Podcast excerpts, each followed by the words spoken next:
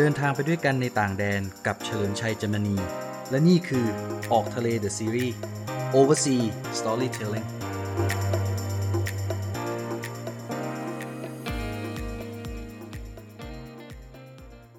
สวัสดีครับ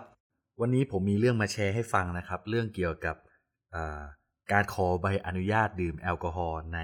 ดูไบหรือว่าในสหรัฐอาหรับเอมิเรตส์นะครับก็จริงๆแล้วเนี่ย ประเทศในกลุ่มมุสลิมนะครับ ในส่วนของตะวันออกกลาง โดยส่วนใหญ่ก็จะมีเรื่องของ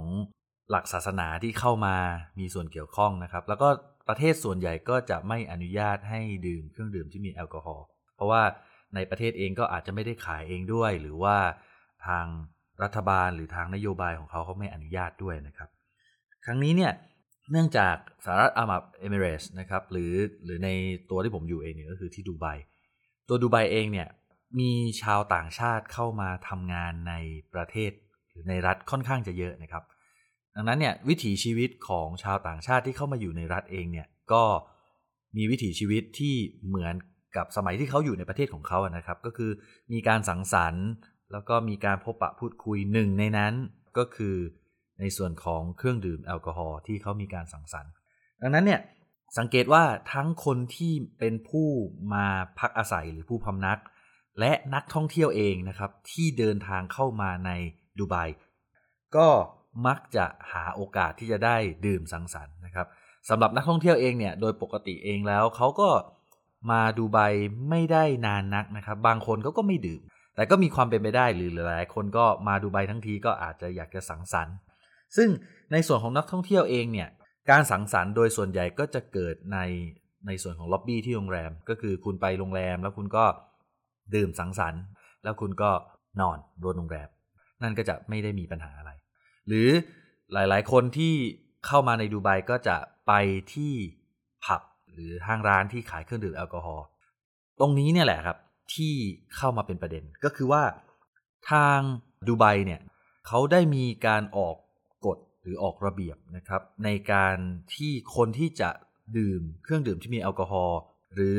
ซื้อเพื่อนำไปบริโภคแล้วก็การขนย้ายต่างๆ ในกรณีที่ผมอยากจะพก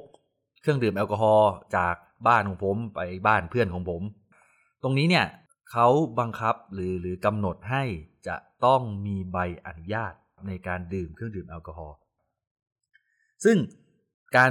มีใบอนุญาตเนี่ยนะครับก็ช่วยในการป้องกันไม่ให้ใครก็ตามที่ที่อยากจะดื่มเครื่องดื่มแอลกอฮอล์ดื่ม แล้วก็ออกมาเร่ร่าตามถนนหนทาง ข้างนอกนะครับ เพราะว่าตำรวจมีสิทธิ์ที่จะขอดูใบอนุญาต ว่าคุณมีสิทธิ์ในการดื่มเครื่องดื่มแอลกอฮอล์หรือเปล่า แม้ว่าคุณจะอยู่ในเคหสถานเองก็ตาม หมายความว่ายังไง หมายความว่า สมมุติคุณดื่ม ดื่มแอลกอฮอล์อยู่ที่ห้องนะครับ แล้วคุณอาจจะส่งเสียงดัง หรืออาจจะมีปาร์ตี้หรืออะไรก็ตามนะครับ แล้วเพื่อนบ้านของคุณไปแจ้งทางตำรวจตำรวจก็จะเข้ามาแล้วก็เข้ามาขอ มองหรือหรือขอดูใบอนุญาตนะครับ เนื่องจากว่าคุณดื่มเครื่องดื่มแอลกอฮอล์นอกสถานที่ที่เขากำหนด ดังนั้นเนี่ยการมีใบอนุญาตดื่มแอลกอฮอล์จึงจึงเป็นสิ่งหนึ่งที่ใครหลาย ๆ คนอยากจะมีแล้วก็เพื่อป้องกันปัญหาที่จะเกิดขึ้นเหล่านี้ ก็โดยส่วนใหญ่นะครับ ถ้าถ้าคุณไปดื่มตามโรงแรม สมมติคุณไปตามบาร์หรือโรงแรมที่เขาจัดให้เนี่ยเขาจะมีเครื่องดื่มแอลกอฮอล์อยู่ตรงล็อบบี้ข้างล่างอยู่แล้ว แต่ว่าตรงนั้นเนี่ยเออบอกได้เลยว่าไม่ถูกราคาเนี่ยค่อนข้างจะสูงเลยทีเดียวก็ยกตัวอย่างเช่น ถ้าเป็นเบียร์ตอนหนึ่งแก้วก็อยู่ประมาณ 4 ถึง 500 บาทต่อแก้ว แก้วหนึ่งก็ประมาณสามร้อยสามสิบมิลลิลิตรนะครับหรือบางรุ่นก็อาจจะได้ถึงประมาณ 500มิลลิลิตรในขณะที่อยากจะได้วิสกี้สักหนึ่งขวด หรือสมมติผมยกอย่างเช่นเป็น Black Label แล้วกัน ก็ Black Label โดยเฉลี่ยที่นี่ก็ถ้าคุณไปซื้อตาม โรงแรมหรือห้างครับก็จะอยู่ประมาณ 5,000 บาทต่อขวด ซึ่งราคาค่อนข้างสูงดังนั้นมันเป็นเหตุผลว่าคนเนี่ยเลยไม่ได้อยากจะดื่มเครื่องดื่มแอลกอฮอล์ในโรงแรมมากสักเท่าไหร่ เขาก็อยากจะไปซื้อเอง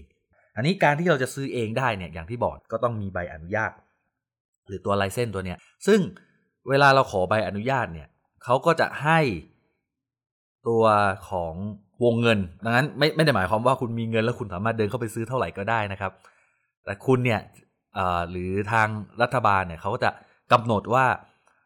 ถ้าเงินเดือนคุณเท่านี้คุณสามารถซื้อแอลกอฮอล์ได้เท่าไหร่ โดยเฉลี่ยเมื่อก่อนเนี่ยก็จะอยู่ประมาณ 10%ของของเงินเดือนที่คุณมีนะครับ ดังนั้นคุณมีเงินเท่าไหร่ 10%ก็คร่าวๆนะครับ 10%ก็คือสามารถเป็นเงินที่คุณสามารถซื้อแอลกอฮอล์มาดื่มเองได้ นอกจากนี้นะครับ เอกสารทั้งหมด หรือหรือใบอนุญาตทั้งหมดจะถูกออกโดยเหมือนกรมตำรวจของที่ดูไบนะครับ ซึ่งมีมีเอกสารที่จะต้องเข้าไปยื่นอยู่พอสมควรเหมือนกัน ตัวเอกสารเองเนี่ยก็มีหลาย ๆ ที่ครับ หรือหลายหลายๆสถานที่ร้านร้านที่ขายเครื่องดื่มแอลกอฮอล์ในดูไบก็จะมีไม่ไม่กี่ร้านมากนะครับ แต่ว่าเอกสารที่ใช้ก็ค่อนข้างมีเยอะพอสมควร ก็มีพวกแบบฟอร์มที่ได้จากทางร้านเองอมี salary certificate ก็คือตัวตัวบอกว่าเงินเดือนเราเท่าไหร่ว่างั้นเถอะ มีตัวของหนังสือจากบริษัทที่เป็นหนังสือแนะแนวหรือหรือแนะนำของทางของทางบริษัทว่าคุณไม่มีปัญหาอะไรเกี่ยวกับเรื่องของแอลกอฮอล์แล้วก็ระยะเวลาในการดำเนินการทั้งหมดเนี่ยนะครับก็ใช้ระยะเวลาประมาณ 3-4 อาทิตย์ แล้วก็ส่วนหลังๆเนี่ยนะครับ สิ่งที่เกิดขึ้นก็คือ ขั้นตอนที่พูดมาทั้งหมดก่อนหน้าเนี่ยถูกใช้มาค่อนค่อนข้างเยอะ แล้วก็ใช้เวลานาน ดังนั้นเนี่ยทางร้านหรือทางรัฐบาลเองก็ช่วยกันทำให้ขั้นตอนมันง่ายขึ้นนะครับ โดยการที่เราขอเพียงแค่ Emirates ID หรือว่าตัวบัตรประชาประชาชนที่รัฐบาลดูไบออกให้ รวมไปถึงการ ขอตัวรายละเอียดเช่นที่อยู่ แล้วก็การเซ็นตัวปริมาณเงินที่ต้องการจะใช้ สิ่งที่เกิดขึ้นก็คือว่ามันทำให้คนเนี่ยสามารถออกมาขอใบอนุญาตได้ง่ายขึ้น เนื่องจากในก่อนหน้านี้นะครับ เขาให้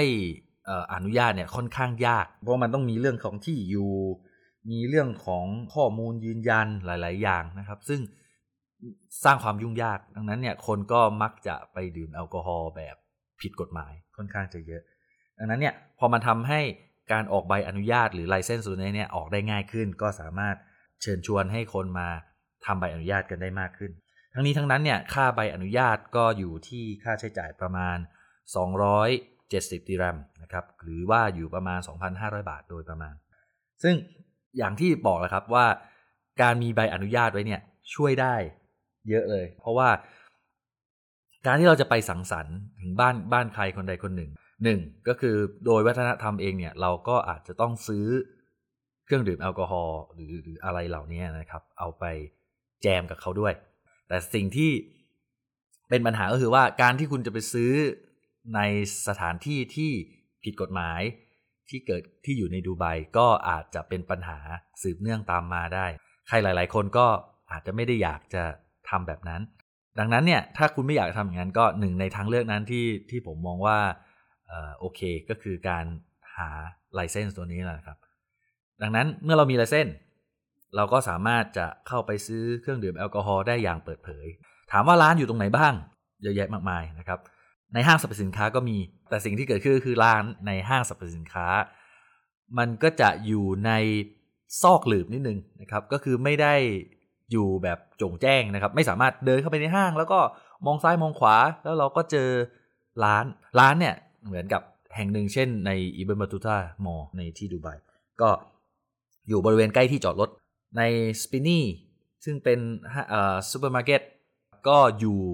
ข้างนอก ซึ่งถามว่าง่ายแก่การมองเห็นแต่ว่าไม่เปิดเผย ดังนั้นเนี่ยเมื่อคนที่